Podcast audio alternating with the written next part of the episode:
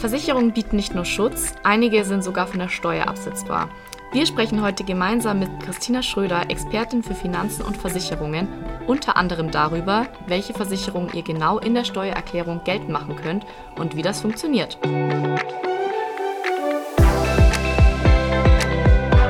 Liebe Christina, schön, dass du heute bei uns bist. Als Finanz- und Versicherungsmaklerin planst du ja mit deinen Kundinnen das Thema Geld und Vorsorge. Magst du unseren Zuhörerinnen gern einfach noch ja, zwei, drei Sätze zu dir und zu deiner Arbeit bei Savife erzählen? Liebe Luisa, erstmal schön, dass ich bei euch sein darf. Ähm, ja, mag ich. Ich mag Geld und ich mag auch über Geld zu reden. Ich mag aber insbesondere, was Geld mit einem Leben machen kann, wenn man seine finanziellen Lebensphasen durchdenkt und auch plant ähm, nämlich an allererster Stelle unabhängig. Genau das möchten wir halt mit unserer Beratung erreichen. Wir erstellen dafür für die Kundinnen ein Gutachten, deswegen auch der Name Safive, Sachverständige mhm. für Finanzen und Versicherungen. Und dieses Gutachten analysiert im Grunde als erstes den Bestand der Kundin und gibt dann so in Form eines Risikomanagements Aufschluss über noch offene Baustellen, aber auch über Themen, die erst in den nächsten Jahren relevant werden. Im Grunde musst du es dir vorstellen wie so eine Art Handlungsanleitung und gleichzeitig auch so eine Art Handbuch für die mhm. nächsten Jahre. Also was ist sofort zu bedenken und was ist erst in Zukunft relevant. Ja, sehr spannend. Einige Zuhörerinnen fragen sich dann vielleicht, wie wir jetzt auf das Thema Steuern in Zusammenhang mit mhm. Versicherungen kommen. Christina, wie genau hängen denn jetzt Versicherungen und Steuern zusammen? Also erstmal auch, dass wir auf das Thema kommen. Luisa liegt daran in meiner Ausbildung begründet, da ich auch Steuerrecht studiert habe. Mhm. Und weiterhin ist es aber so, dass man mit gewissem Steuerwissen und Gestaltung im Rahmen des Möglichen einfach umfassender beraten kann und auch vorsorgen kann. Es ist wichtig, ähm, die Vorteile zu nutzen und dass ein Berater diese auch für einen rausarbeitet, wenn man quasi steuerliche Vorteile erwirken kann. Und insbesondere bei vielen Vorsorgearten für die Rente ist es so, dass man hier steuerliche Förderung hat. Der Staat zahlt also was dazu. Mhm. Und so kann man äh, so eine sogenannte Beitragseffizienz für sich nutzen. Ähm, grundsätzlich gibt es aber auch neben der Altersvorsorge ein paar Versicherungen, die eigentlich jeder hat mhm. oder fast jeder hat, ähm, die man bei der Steuer absetzen kann und damit der Beitrag nicht mehr ganz so teuer ist, wie er einem vorkommt. Okay, und ähm, du hast jetzt gesagt, manche Versicherungen kann man von der Steuer absetzen. Ähm, kannst du ja uns vielleicht mal einen Überblick geben, welche Versicherungen denn genau ähm, steuerliche Vorteile mit sich bringen? Mhm. Also im Grunde kannst du viele Versicherungen in deiner Steuererklärung eintragen und damit das Ergebnis deiner Steuererklärung positiv beeinflussen. Ähm, aber man unterscheidet tatsächlich, was man eintragen mhm. kann. Jetzt wird das Ganze ein bisschen fachlich. man unterscheidet nämlich in sogenannte Vorsorgeaufwendungen mhm. Werbungskosten und Altersvorsorgeaufwendungen. Die werden auch als sogenannte Sonderausgaben betitelt. Und jetzt wird es richtig kompliziert, weil man darf nicht, also man kann zwar vieles eintragen in deiner Steuererklärung, aber es gibt Höchstgrenzen, okay. die du absetzen darfst bei den Versicherungskosten. Einfach mal ein Beispiel hier, bei den Vorsorgeaufwendungen, die wir eben genannt hatten, gibt es zum Beispiel eine Höchstgrenze für Angestellte von 1900 Euro und bei Selbstständigen liegt die Grenze bei 2800 Euro. Und grundsätzlich näherst du dich an diesen Wert relativ schnell an, weil da Beiträge zur Kranken- und zur Pflegeversicherung einfließen. Und du hattest mich ja jetzt nach weiteren Beispielen gefragt mhm. für Versicherungen. Es ist auch noch die Arbeitslosenversicherung, deine Haftpflichtversicherung, deine Krankenzusatzversicherung, Erwerbs- und Berufsunfähigkeiten. Also alles das, was so zur Arbeitskraftabsicherung gehört, kann dort angesetzt werden. Oder auch eine Risikolebensversicherung. Okay, sind ja dann doch einige tatsächlich. Und wenn wir uns mal jetzt als konkretes Beispiel die betriebliche Altersvorsorge rauspicken, was macht insbesondere die BFV so interessant, um Steuern zu sparen? Mhm. Also die betriebliche Altersvorsorgung ist erstmal so ein Überbegriff. Grundsätzlich ähm, hat die mehrere Formen, aber für Angestellte ist es meistens die Form der Direktversicherung. Und bei dieser Form ist es so, dass du direkt Steuern sparst und auch Sozialversicherungsbeiträge. Das passiert, weil die Ersparnis direkt über dein Gehalt, also es hat nichts mehr mit einer Steuererklärung oder ähnliches mhm. zu tun, sondern die Ersparnis kriegst du direkt übers Gehalt abgerechnet. Es wird ein Teil deines Bruttogehaltes, den du in die Direktversicherung einsparst, wird nicht mit Steuer belegt und nicht mit Sozialversicherungsbeiträgen. Aktuell geht das Ganze bis zu einem Höchstbetrag von 292 Euro im Monat. Und damit lässt sich halt wirklich gut vorsorgen.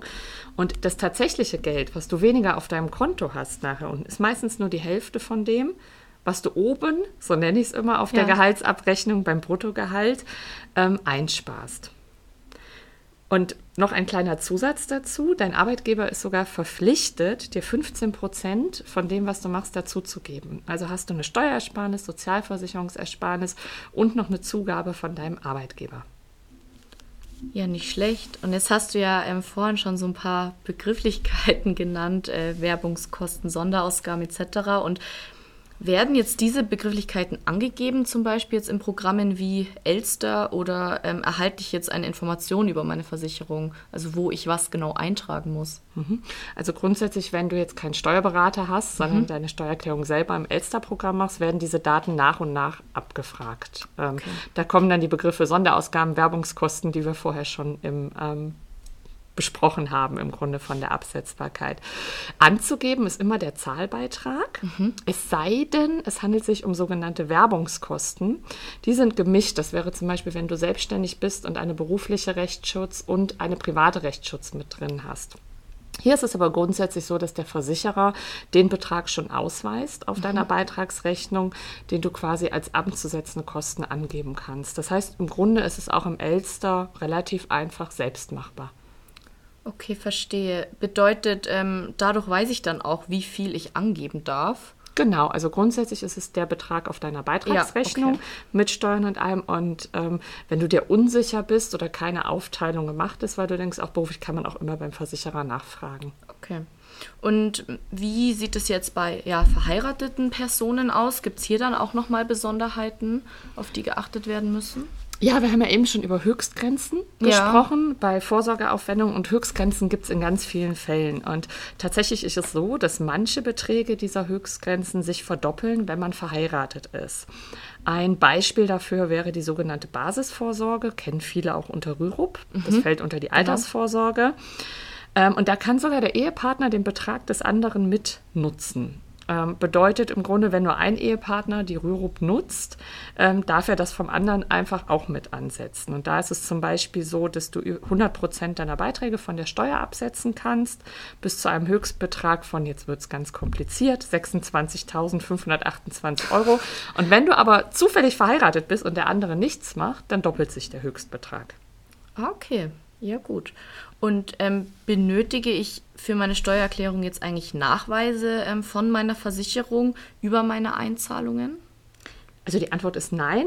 Ähm, dies müssen auf Anfrage nachgereicht werden bei okay. der Tatsache. Aber es ist wirklich ein allgemeiner Irrglaube, dass das so ist und man die ganzen Belege, ich werde das oft als Vermittler gefragt, wo sind meine Rechnungen? Ich ja. muss die mit einreichen ja. und so. Ähm, das ist nicht so. Seit 2017 brauchst du grundsätzlich, nicht nur wegen Versicherungen, keine Belege oder Quittungen mehr an dein Finanzamt zu senden, wenn du deine Einkommensteuererklärung machst. Ähm, denn im Rahmen der Digitalisierung, die wir haben, wurde aus einer sogenannten, der Fachbegriff ist Belegvorlagepflicht, eine mhm. Belegvorhaltepflicht. Bedeutet, wenn du es übersetzt, du musst auf Anfrage nur deine Belege einreichen beim Finanzamt. Okay, ja, das ist ja auch gut zu wissen, auf jeden Fall. Und äh, was passiert jetzt, ähm, wenn ich vergesse, meine Versicherungsbeiträge in der Steuererklärung anzugeben? Also kann ich meine Aufwendungen rückwirkend geltend machen? Also am besten nicht vergessen, aber wenn es rechtzeitig genug geschieht, dass dir das auffällt, besteht erstmal kein Grund zur Panik. Okay. Ähm, das Finanzamt muss nämlich die nachträglich geltend gemachten Kosten anerkennen, soweit sie innerhalb eines Monats nach dem Erhalt des Steuerbescheids kommen. Heißt, okay. wenn du deine Steuer eingereicht hast, kriegst du einen sogenannten Steuerbescheid und wenn dir in der Zeit aufgefallen ist, dass was falsch ist, musst du Einspruch einlegen. Dann gibt es noch weitere Ausnahmeregelungen, aber die sind so komplex. Also am besten dann doch nicht vergessen. Ja, okay, sehr gut. Also das merken wir uns dann auf jeden genau. Fall schon mal. Und jetzt, ja, als abschließende Frage, wenn ich meine Versicherung unterm Jahr wechsle ähm, oder kündige, wie spielt es dann tatsächlich für meine Steuererklärung im ähm, Folgejahr eine Rolle? Ähm, nein, also nein, es ist grundsätzlich für die Steuer so, dass immer der in dem Jahr eingezahlte Beitrag gilt. Okay. Ähm, machen wir ein Beispiel. Wir sind jetzt im Jahr 2023. Nur die dann tatsächlich gezahlten Beiträge kannst du auch für 2023 bei der Steuer ansetzen. Auch wenn es ein Jahresbeitrag ist, der sich noch ins nächste Jahr zieht. Unterjährig nennt man das. Ähm, die einzige Ausnahme ist bei bilanzierungspflichtigen Selbstständigen. Mhm. Da muss man eine Aufteilung machen. Okay. Ja, super. Dann vielen lieben Dank, Christina, für die Beantwortung meiner ganzen Fragen. Ähm, ja, ich bin mir ziemlich sicher, dass wir jetzt auf jeden Fall so ein bisschen Licht ins Dunkle bringen konnten. Und ähm, ja, vielen Dank dir für deine Zeit und dann wünsche ich dir alles Gute und bis zum nächsten Mal. Danke dir für die Möglichkeit. Danke. Ciao. Das war's wieder mit einer neuen Folge von und mit Frau Sichert. Wir hoffen, wir konnten euch auch mit dieser Folge wieder ordentlich Mehrwert bieten.